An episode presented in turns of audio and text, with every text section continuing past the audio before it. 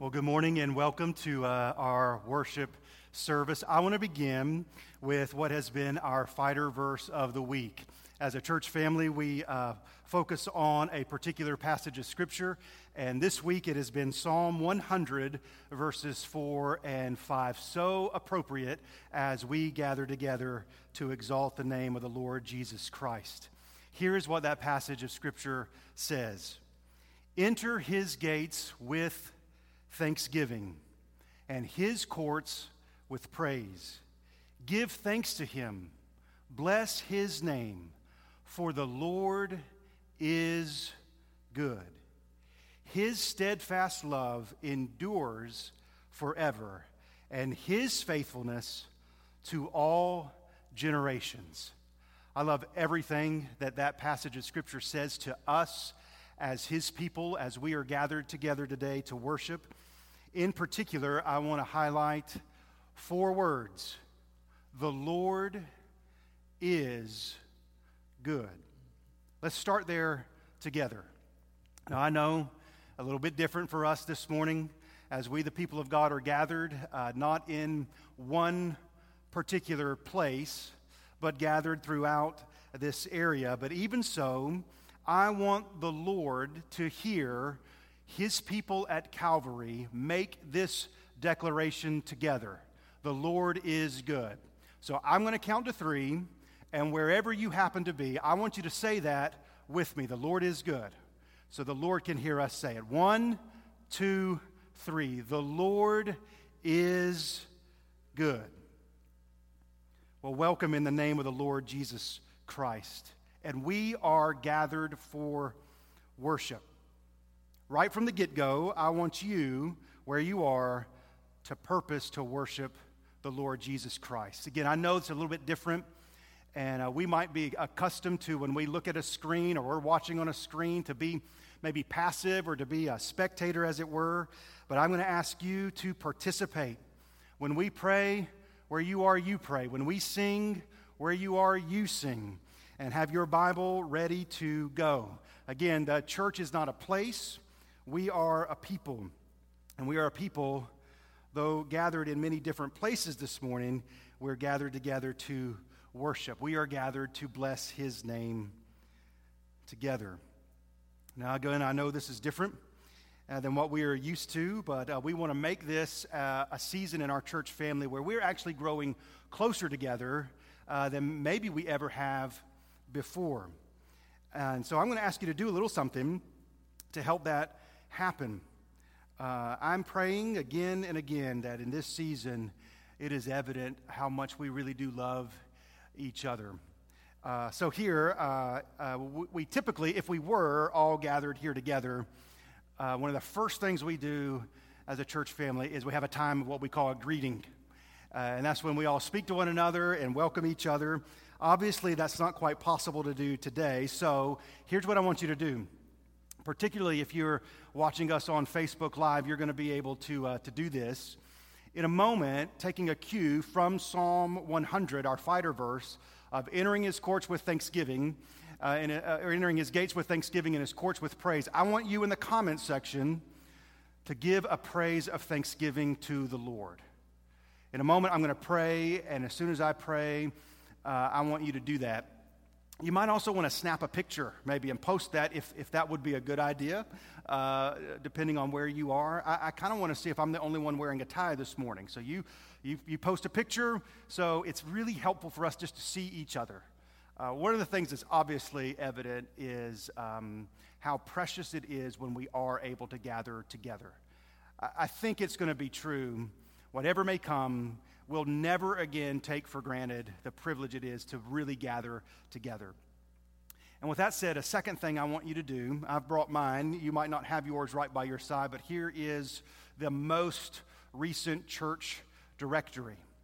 So, in addition to posting some praises and some praises of thanksgiving there online, what I want you to do is at the back where all the names are listed, I want you to find your name. You don't have to do this right now, you can do this later.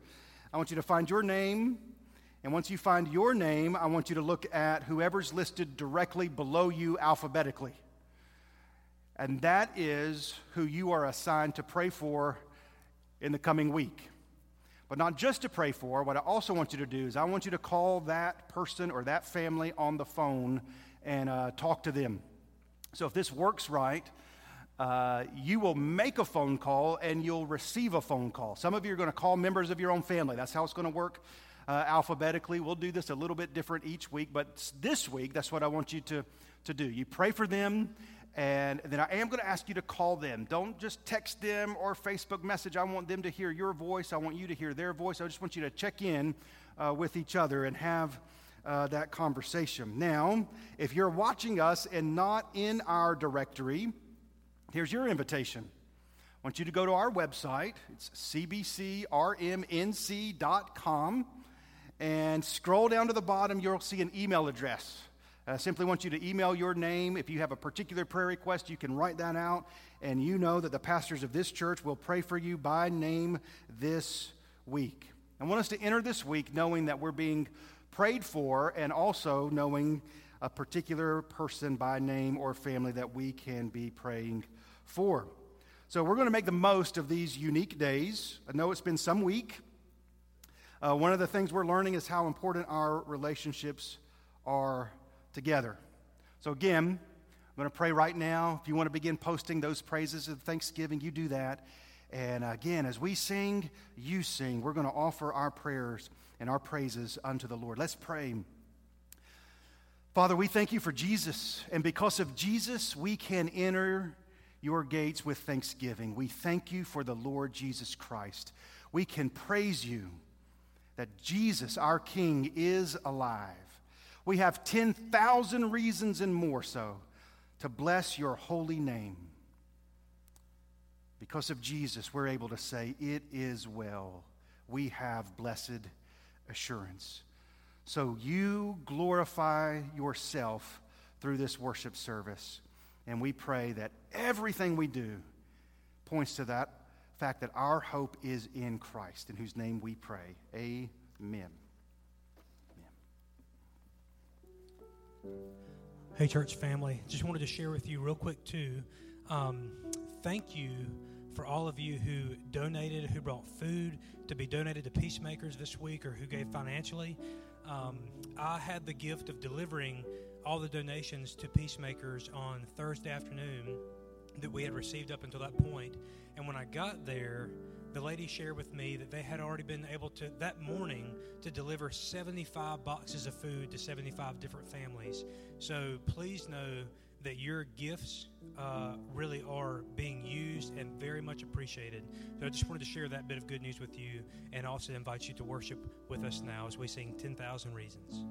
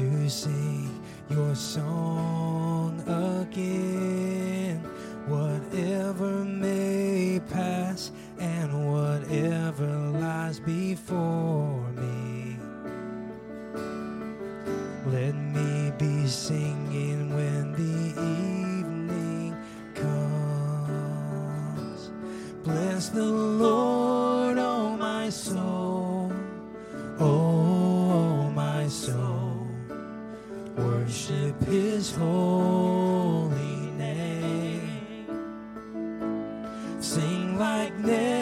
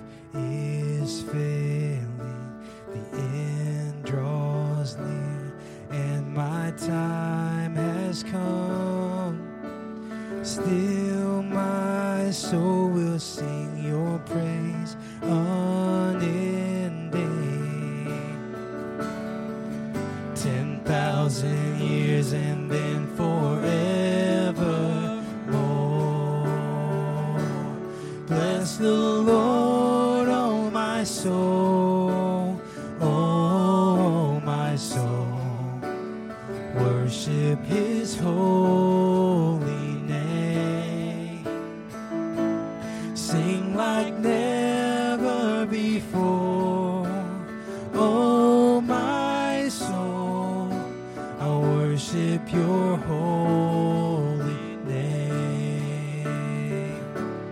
Bless the Lord, oh my soul, oh my soul.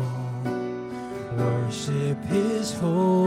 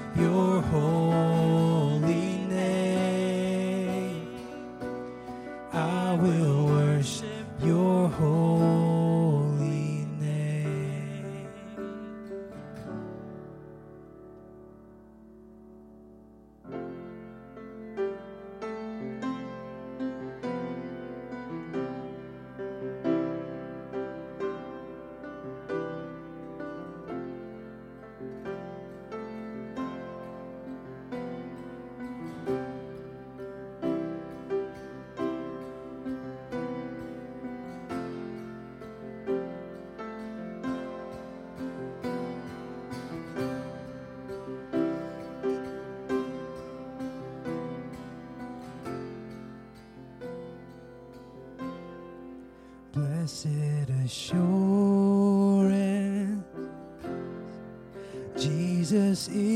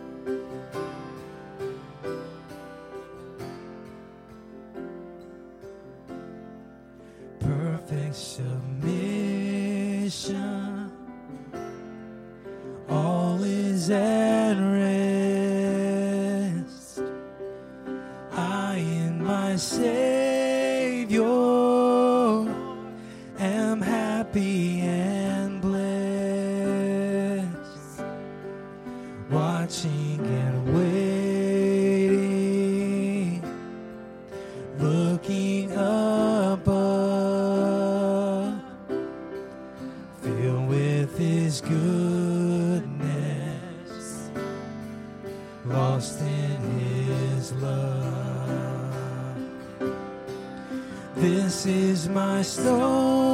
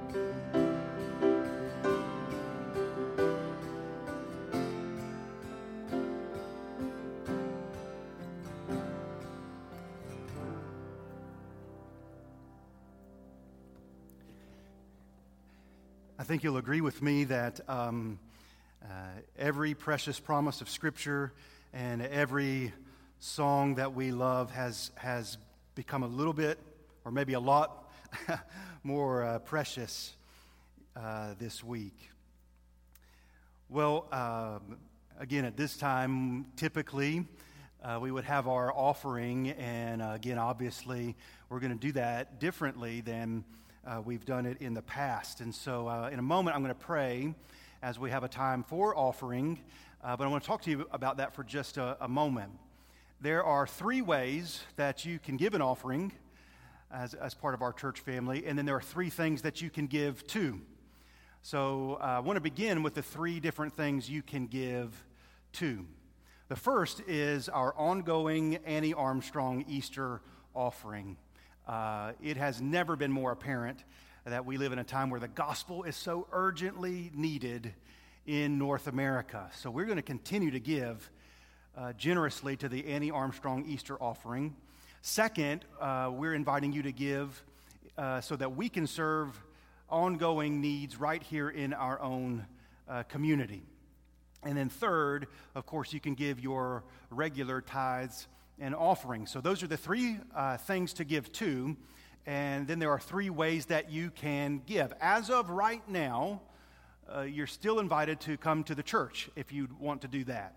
And our foyer is an area set up specifically for offering, and there is a designated place in the foyer for each of those three things we uh, mentioned. Second, uh, if you would prefer to mail an offering in, you can do that. Mail that here to uh, the church and just designate which of those three things you want to, uh, to give to. And then, third, is you can now go to our website and give online. And it's uh, very user friendly. You'll see that right there on the homepage. But as I've been praying about our offering, I also want to uh, read this scripture because this is the other thing I'm going to invite you to offer. Um, at this time. Romans chapter 12, verse 1. The Word of God says, I appeal to you, therefore, brothers, by the mercies of God, to present your bodies a living sacrifice, holy and acceptable to God, which is your spiritual worship. One of my very favorite things to do, particularly when my children were uh, little, and some of them still are, of course, uh, is to pray with them at uh, bedtime and the way that I would do that uh, is is in, in large part in response to the passage that I just read that the Lord is glorified when we offer Him our bodies unto Him. Uh, and so I would pray something along these lines with my children. Father, let their eyes be fixed on you, let their ears be attentive to your word, let their minds think about holy things. Father, let their mouth be used to build up others. Let their hands be quick to serve. Let their feet be eager to take the gospel forth. And may their heart be fixed on you. In other words, may they offer themselves to the Lord. Now, I want to encourage you that the most reasonable, faithful people in the world right now ought to be those who believe in Jesus. The most reasonable, faithful, and steadfast people on planet Earth right now ought to be those who have entrusted their soul to the Lord. So let's pray in light of this that we would present ourselves to the Lord. Father, I thank you for Jesus. Thank you for Jesus. That we give and we offer in response to how you have given and offered to us. You did not spare your only Son, but graciously gave him up for us. So, in response to how you have given to us, Lord, I pray in Jesus' name that in these days we will not shrink back from generosity, self sacrifice. Let your reasonableness be known to all, for the Lord is at hand. Romans 12 says, says that. And Father, we pray that our eyes are fixed on you, our ears are attentive to your word, our mouths speak words of grace and kindness, whether we're at the grocery store or we're at work or we're at home with our own families. Lord, I pray that this is a season when we're growing increasingly gentle and patient, not more irritable, anxious, or angry. Father, you use this season for our sanctification, and that you would remove and tear down some idols that need to be removed and torn down, and that more than ever before, we have set our hearts on Jesus, because more than ever before, we love him above all things. And we ask this in Jesus' name. Amen.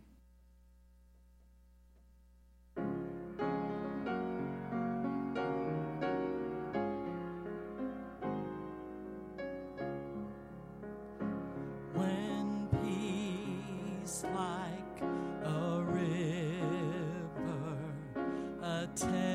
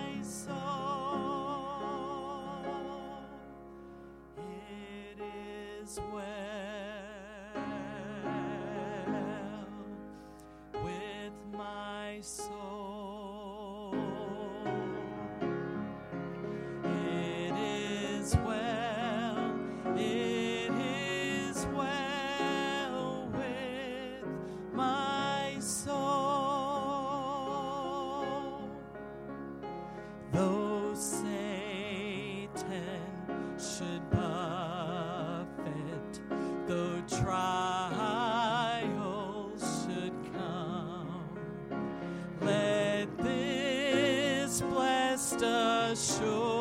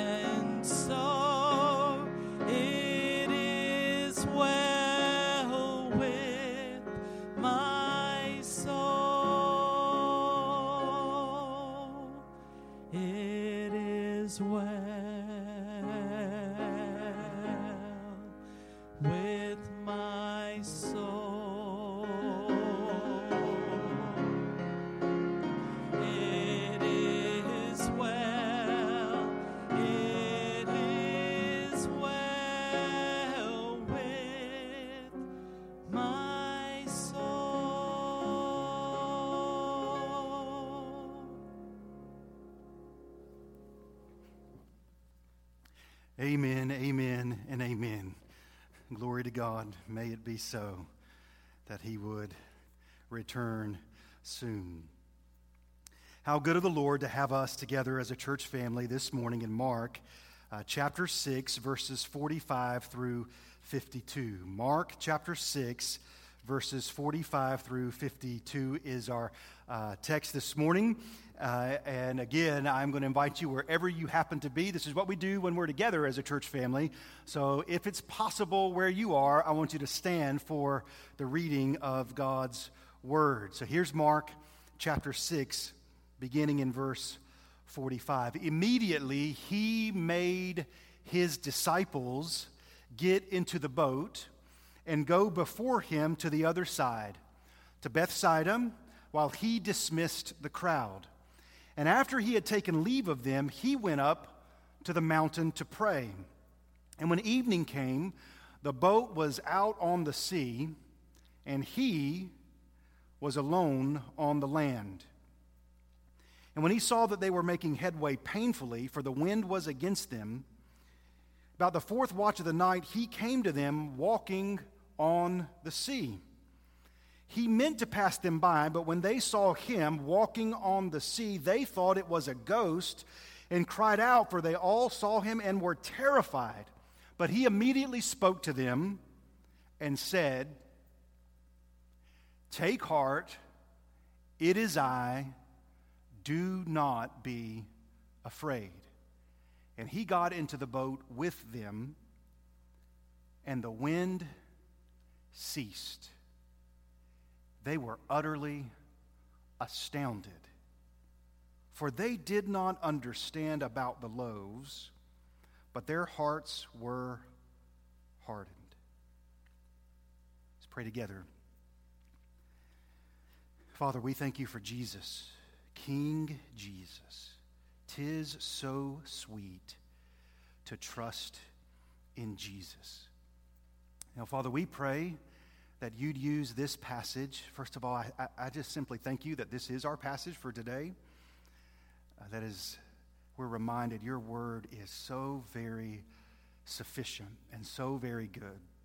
So give us the word that we need for our souls from your word. We look to you and ask you to speak truth to us. In Jesus' name, amen. Well, I love the Lord Jesus Christ.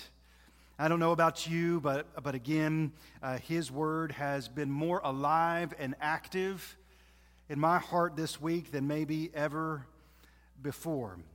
This morning's passage gives us a number of reasons why we should love Him with all our heart, all, all of our soul, all of our mind, and all of our strength. So, church family, I am going to encourage you in this season that you set your hearts to love the Lord Jesus Christ. Above all things in these days, you set your heart to love Him.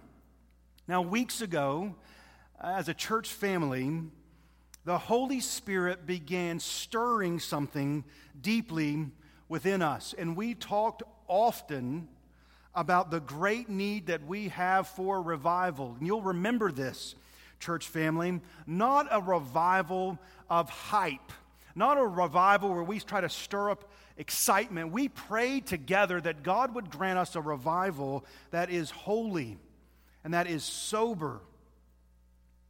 Revival is when we, as His people, return to the Lord Jesus Christ as our first and greatest love.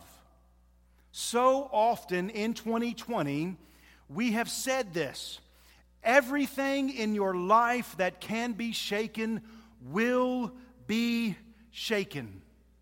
But Christ is unshakable. We have been studying together through the Gospel of Mark, and we've seen that Jesus, He is greater. He is greater than disaster. He is greater than demons. He is greater than disease, and He is greater than death itself.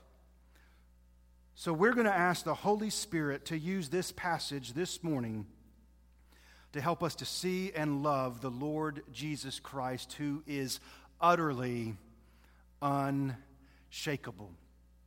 We've got two points from Mark 6, and here's the first one Jesus sends them into the storm.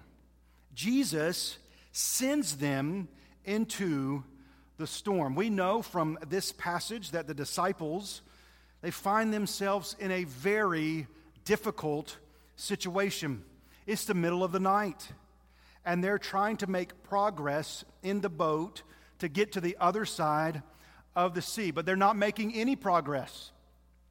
It's three o'clock in the morning, and they're physically exhausted. The, the passage says they saw that they were making headway, or he saw that they were making headway painfully for the wind was against them, verse 48. About the fourth watch of the night, he came to them.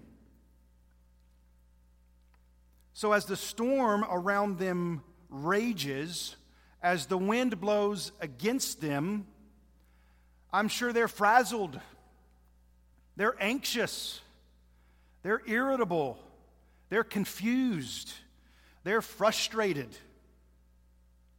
And, and you might relate very well to that description right this very moment. So let me ask you a question How did they get into that situation? Was it Peter's idea? Did Peter say, hey, let's get in the boat and go to the other side? Was it James or John? What does the scripture tell us? Mark 6, verse 45. Immediately, he, Jesus, made his disciples, the very people he loves, the very people he's called to himself, the very people he's transforming their hearts, he made them get into the boat to go before him to the other side, to Bethsaida, while he dismissed the crowd. How do they get into the situation? Well, if you read this passage carefully, look at the verb in verse 45. Immediately, kind of urgently, he, here's the word, made his disciples get into the boat. It was his purpose and it was his plan for them to be in the boat. Just think logically with me. And therefore, it was his purpose and his plan that they would be in the storm. Now, one of the great benefits of uh, studying through a book of the Bible all the way through is we know the context. We know what's going on in verse 45 in relation to last week. Jesus had fed the 5,000, uh, and as we talked about, more likely a, a group of 20,000. And, and, and if you go and read John's gospel, it says when Jesus did that, they sought to make him king by force. This is, as far as crowd turnout goes, the peak of Jesus' earthly ministry. They are longing, they've got messianic fever. Jesus has fed them, He's satisfied their physical needs, and they want to make Him king by force. But it's important for us to know this They wanted to make them king, they wanted to make him king of their own design, their own preferences, and their own making. And this is such a dangerous moment that Jesus tells his disciples, Get in the boat and get away from here. So here's what's going on Jesus is sending them away at the very moment that a lot of people want to make Jesus the king. Now, listen, of their own self sufficiency. And Jesus is so loving that he tells the disciples, Get in that boat and get away from here. Jesus is telling his disciples, This is not my way. This is not my kingdom. I am going to build my kingdom, but this is not the way that it will be done. Could part of what is happening right now be this? That God is revealing to us the insufficiency of our self sufficiency. God is revealing the inefficiency of our self sufficiency. Now, what Jesus does makes no sense if his purpose is to confirm their self sufficiency or their autonomy. But it makes perfect sense if his purpose is to reveal for his disciples their absolute lack of self sufficiency and the absolute and utter foolishness of thinking we are in control. It's good of the Lord, it's good of the Lord to reveal to us our desperate need of Him. It hasn't taken long, has it? Hasn't taken long at all to reveal that we are not as strong as we think we are. And this morning for you, that has, might have caused you great anxiety this week or great frustration Perhaps for you, you just want this storm to end. You want calmer waters. How did we get here? Jesus has sovereignly purposed for us to be right here, right now.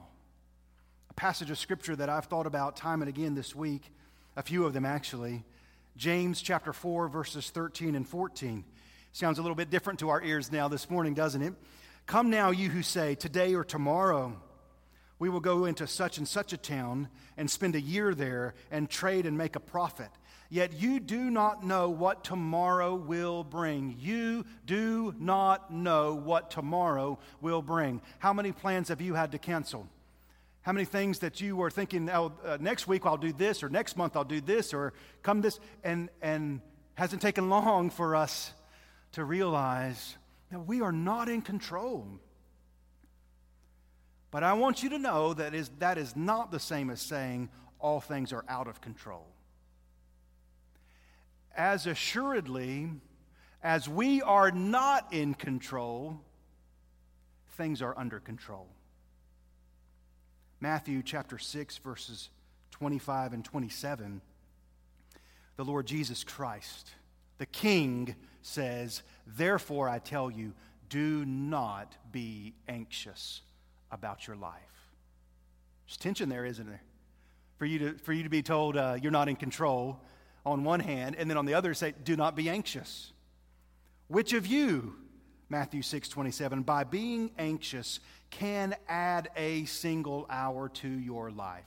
Uh, now, by being anxious, you might take away from your life, but you're not going to add anything to your life. Friends, it's God. It's God. This is a concept I think we have all affirmed, but now we get to experience on a deeper level. It's God who holds our lives in his hands. the Apostle Paul, who went through all sorts of storms, said this May the God of hope fill you with all joy and peace in believing, so that by the power of the Holy Spirit, you may abound in hope. Now, church family, almost moment by moment now, you're going to have to decide if you're going to focus on the size of these waves or if you're going to focus on the one who walks upon them. Isaiah 26, 3. You keep him in perfect peace, whose mind is stayed on you, because he trusts in you. Trust in the Lord forever, for the Lord God is an everlasting rock. Now, how do we do this? How do you do this? To keep your mind stayed on God when the news seems so rattling, when things seem to be happening so quickly. Well, there have been a few things this week that I have found really helpful to have my mind stayed on Him, and a few things that have been really unhelpful in having my mind stayed on Him. Just a few practical things that uh, by God's grace and through the enabling power, Romans 15 13, of the Holy Spirit, that I'm, uh, that I'm finding helpful. First of all, my time in the Word of God must be non negotiable. I'm going to encourage you again to start your day in His Word. Uh, church family, you're going to need a healthy ratio of time in the Word and time watching the news. Now, let me be clear. Let me be clear. You need to stay informed. You do. You need to stay up to date on what's happening. But you also must keep your soul informed about who God is, what his character is like, what his promises are for those who believe. Now, for the disciples in the midst of the storm, the strategy was not, hey guys, let's pretend there's no storm going on. No, they're going to stay at the oars and they're going to keep doing what they know to do. It's just a balance for us of trusting and working. And so we're going to serve, we're going to love, we're going to pray, we're going to be more sacrificial than we've ever been. We're going to stay at the oars and we're going to keep at it, but we're also going to know we're not going to get to the other side by our own efforts alone because we're not that strong. We're not that sufficient. So, first, my time in the Word is going to be non negotiable. Second, with the church family, with the church family, I'm going to keep my heart focused on the fighter verse. Every week, every week, our church family focuses on the Word of God. And you're going to need it to fight. You're going to need to fight against ungodly anxiety or fear or irritability or frustration. We're going to need to do this as a church family. Third, again and again, I think wisely, obviously wisely, we've been told to keep our hands washed, right? The CDC, wise recommendations. Frequently, I've heard that if you sing happy birthday twice while you wash your hands, you'll have washed them long enough. So I want to amend that and here's what I've found really helpful this week. Every time that I wash my hands, I say the Lord's Prayer. Not just to recite it, but I say those words to remind my soul these things are true. Hallowed be your name. Your kingdom come, your will be done on earth as it is in heaven. Give us today our daily bread. Forgive us. Oh God, forgive us our debts as we forgive our debtors. God, don't lead us into temptation, but deliver us. For yours is the kingdom and the power and the glory forever and ever. Amen. And then, fourth, for your soul, where is repentance in my life needed right now? Where's repentance in my heart, in my soul? Where is it needed right now?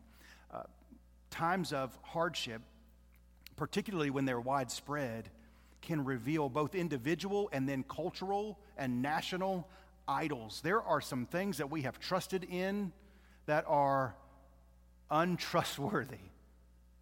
What are they? What am I falsely hoping in? Again, revival is returning to Jesus as our greatest love. So, are there things in my life that I've loved more, that I've loved greater, that I've trusted in, that I've hoped in, that I've, that I've sought to build my foundation of my life on? The Puritan author William uh, Secker said something uh, that I found really helpful for my soul. He said, Believers build their tombs where others build their tabernacles. Let's say it again because I think it's so helpful.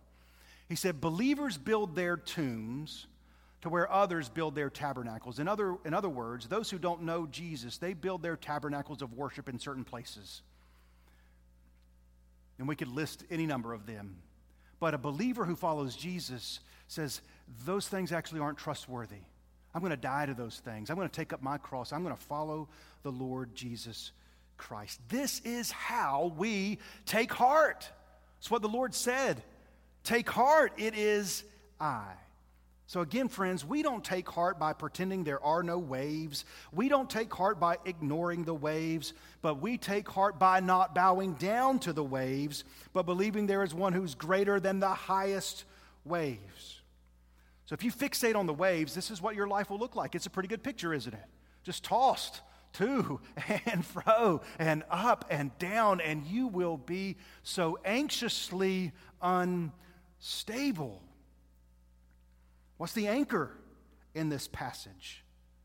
Well, this passage reveals the utter weakness of the disciples and the utter strength of Jesus. First of all, we see that Jesus sends them into the storm. And they're just going to go to Bethsaida. I mean, think about it with me for a moment. If these men could have done anything on their own, it would have been this we'll get in the boat and go to Bethsaida. They're just going home.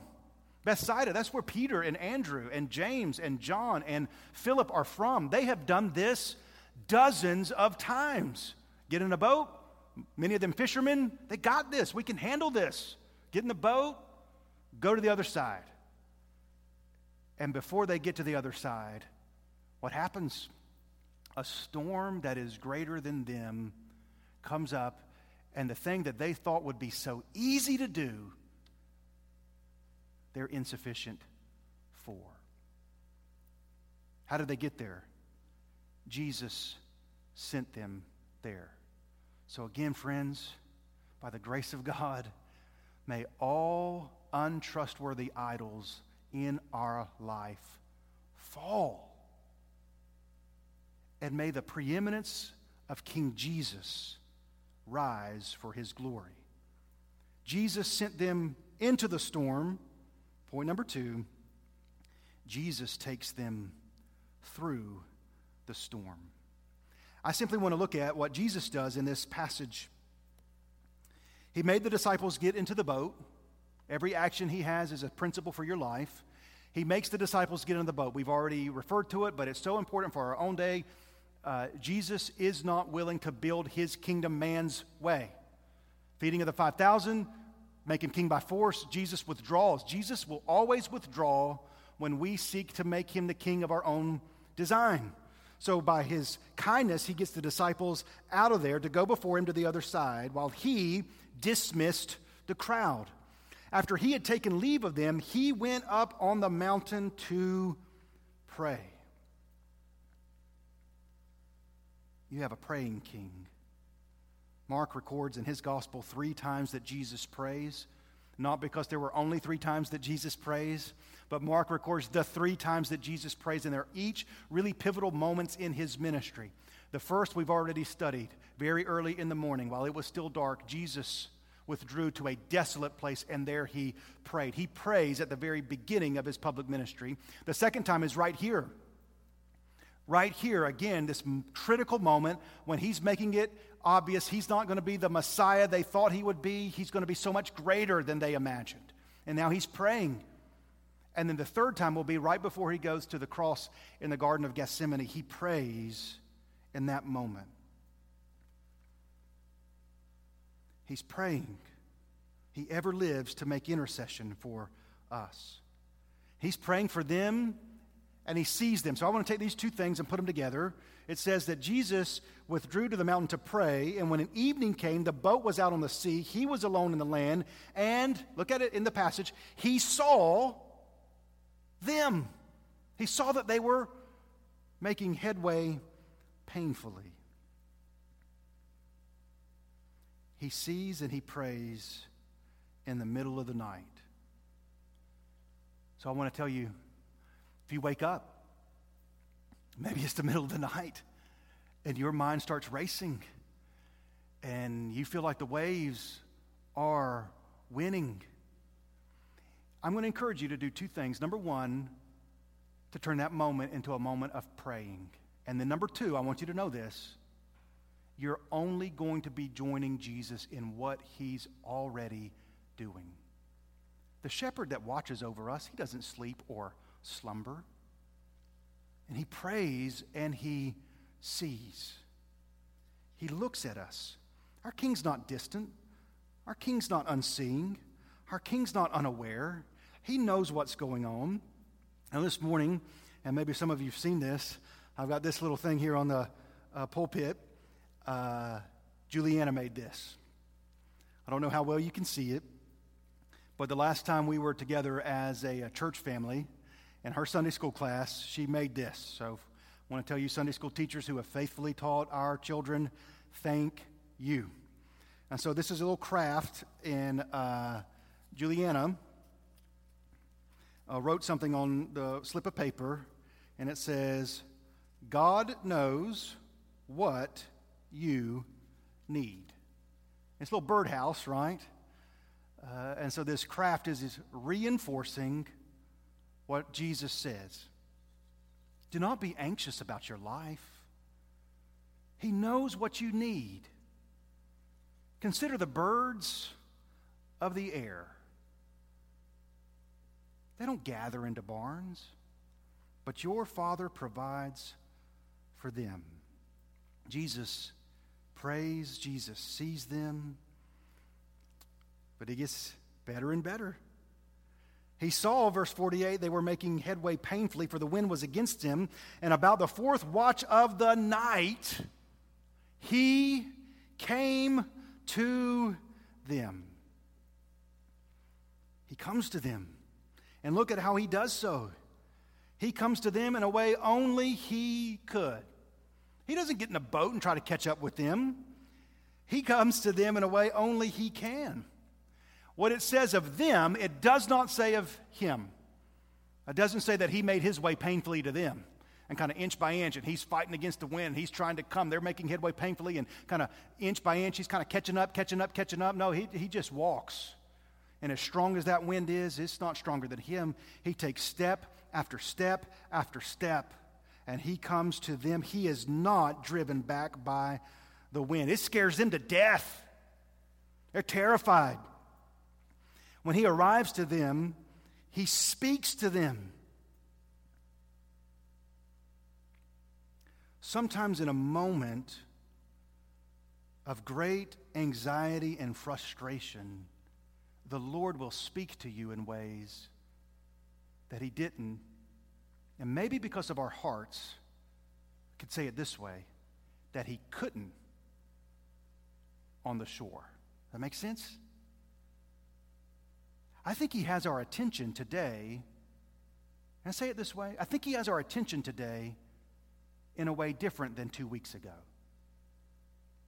He's got our attention now, and he can speak in ways right now in the midst of a storm.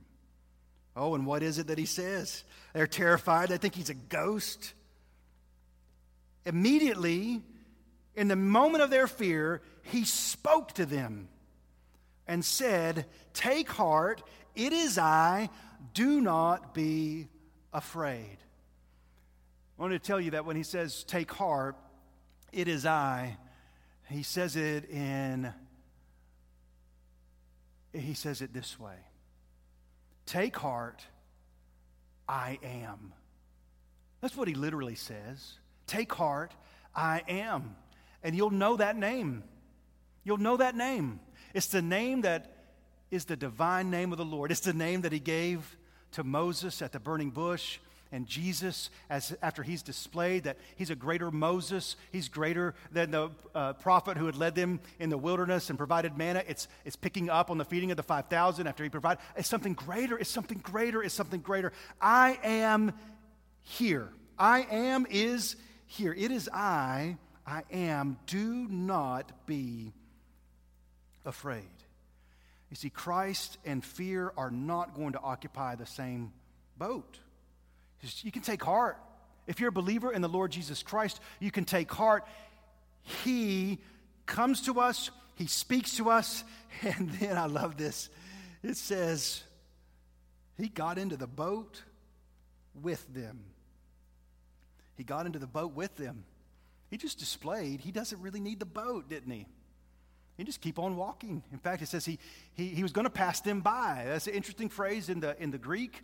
I do think it's actually picking up on what we've talked about. He, he, as, as the Lord passed by Moses by the cleft of the rock, it's kind of the same phrase. He's going to pass by, and they cried out, and then he stops and he comes to them. And he gets into the boat. And you listen to me if you're a follower of the Lord Jesus Christ. He is with you. He doesn't need a boat, He doesn't need us, but we need Him. That's why He gets in the boat to be with us. Now, this social distancing has revealed some things to us and how precious it is, it is to get with other, together with other people. But may it be true that in a season of social distancing, we have the nearness of Jesus in ways perhaps we never have. A diagnosis happens here that is incredibly important. When he got into the boat with them, the wind ceased. They were utterly astounded. Now, look what's happened. Look, look, this is important, verse 52. They did not understand about the loaves, but their hearts were hardened. I think this speaks to us why Jesus got them in the boat, and sent them into the storm. He wanted to fix something about their hearts. You might think it would have said they did not understand about the waves, right?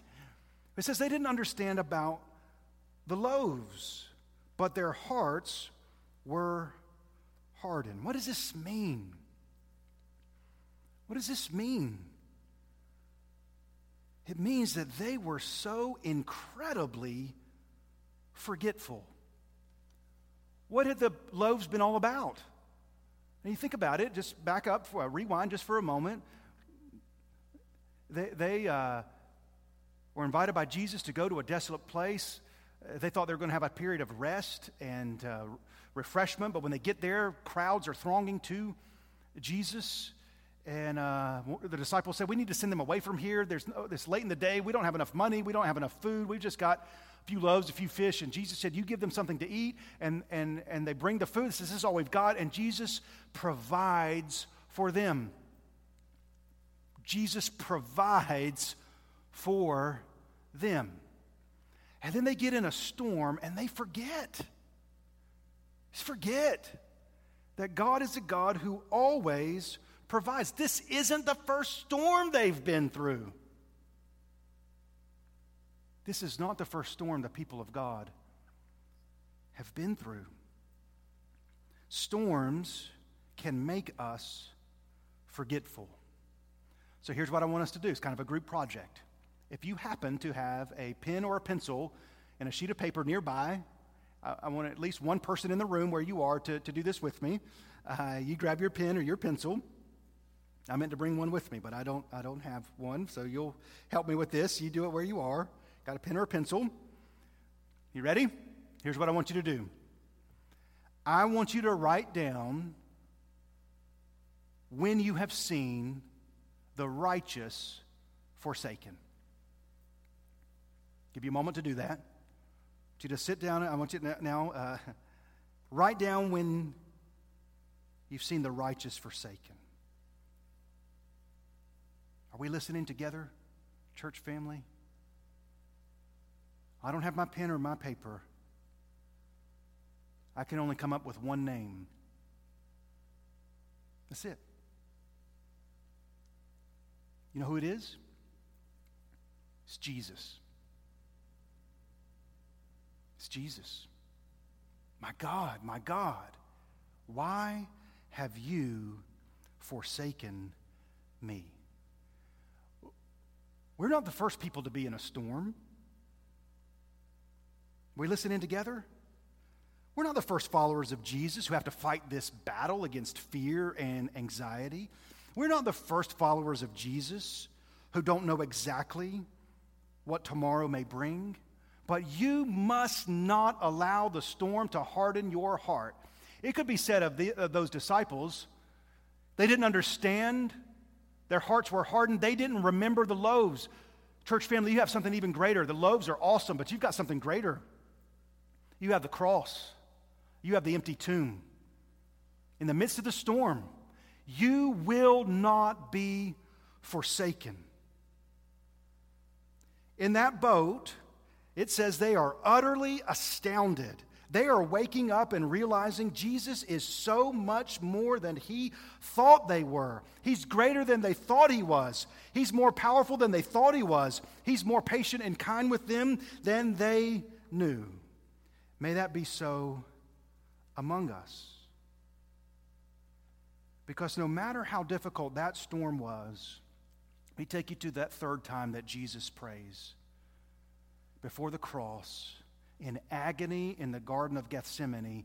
He knew, I'm about to enter a storm. I'm about to enter a storm. God, if it's possible for this cup, this storm to pass me by, may it be so. But Christ went to the cross we proclaim Christ and Him crucified for our sins. He was very much present in that storm. Because Jesus faced that storm for us at Calvary, what our sins deserved, He paid. He's got no sin of His own. He took our sin was crucified for us. Here's what's promised for believers not a stormless life. We don't have that promise. But what we do have is the guarantee that we are going to get home somewhere much greater than Bethsaida. Someone, somewhere much greater. There's going to be a time, there's going to be a place. You can take heart. Great I am has come. He's been crucified for you. Don't be afraid. A day will come. A day will come if you trust in the Lord Jesus, every bit of that wind is going to cease. You're going to get to the other side. So we live and we love and we sacrifice in the storm, knowing we are going to get through. We're going to get to the other side. Let me ask you this question before we close. Who was it that sent them into the storm? Who was it that brought them through the storm? were they better off on the other side of the storm than they were before they went into the storm? I believe the answer to that is a thousand times yes. Through the storm, they learned a whole lot more about themselves, their own weakness, their own fragility, their own inability to get themselves through the storm. And they certainly knew more about the only one who can be trusted, and that is the Lord Jesus Christ. So, church family, may we be reminded today that Jesus brought them and protected them completely in the storm of God's righteous wrath against sin. Because of the goodness of God, because of the grace of God, that is a storm you and I will not be sent into. Jesus goes there. Jesus shelters us. So, again, in conclusion, they should have thought back to the loaves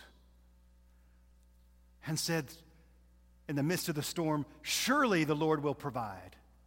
You can look back to the cross and you can look back to the empty tomb and you can say, surely the Lord will provide. Jesus is very much present with us in the storm. Church family, we love you. To take a uh, cue from this passage, we are in this boat together. And so we're going to enter a time of invitation. Uh, I've asked Pastor Blake to sing a song that uh, I listen to a lot. I did uh, for, for a while now, for much of 2020, and um, like the songs we've already sung and some of the passages of Scripture that we've already read, it's uh, become more and more dear and precious to me. It's, a, it's a, a song about the strength and kindness of the Lord Jesus Christ. And when we're gathered together as a church family, we always say the invitation is a time for us to respond uh, to the scripture that we studied together. And so I'm going to invite you to respond. It may be uh, appropriate as the Spirit leads you that you respond by confessing self sufficiency in your life. It may be a good time to respond and say, I've never looked to the Lord Jesus to be my king, to bear my sin, to be my Lord. You may want to pray there together as a church family or as a family there where you are, or if you're alone, to seek the Lord and to sing along. I'm going to pray along some lines of some things that we have studied together this morning and invite you to pray with me, and then Pastor Blake will come and sing. Father, I do pray in Jesus' name that you give us grace to know we are not self sufficient. Give us grace to know how desperately we need you. We look to you, we hope in you. Thank you for King Jesus, our praying, seeing, arriving, speaking, and ever present King and Savior. Help us in these days not to be overcome by the size of the storm, but to keep our mind stayed on you. In Jesus' name, amen.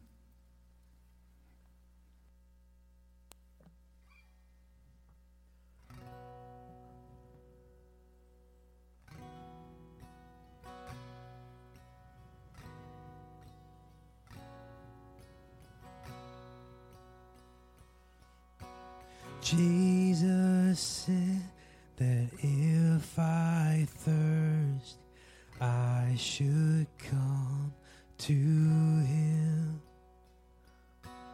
No one else can satisfy. I should come to him. Jesus said, I am weak, I should come to him. No one else can be my strength. I should come to him.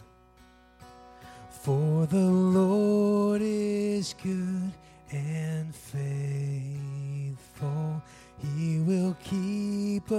us day and night. We can always run to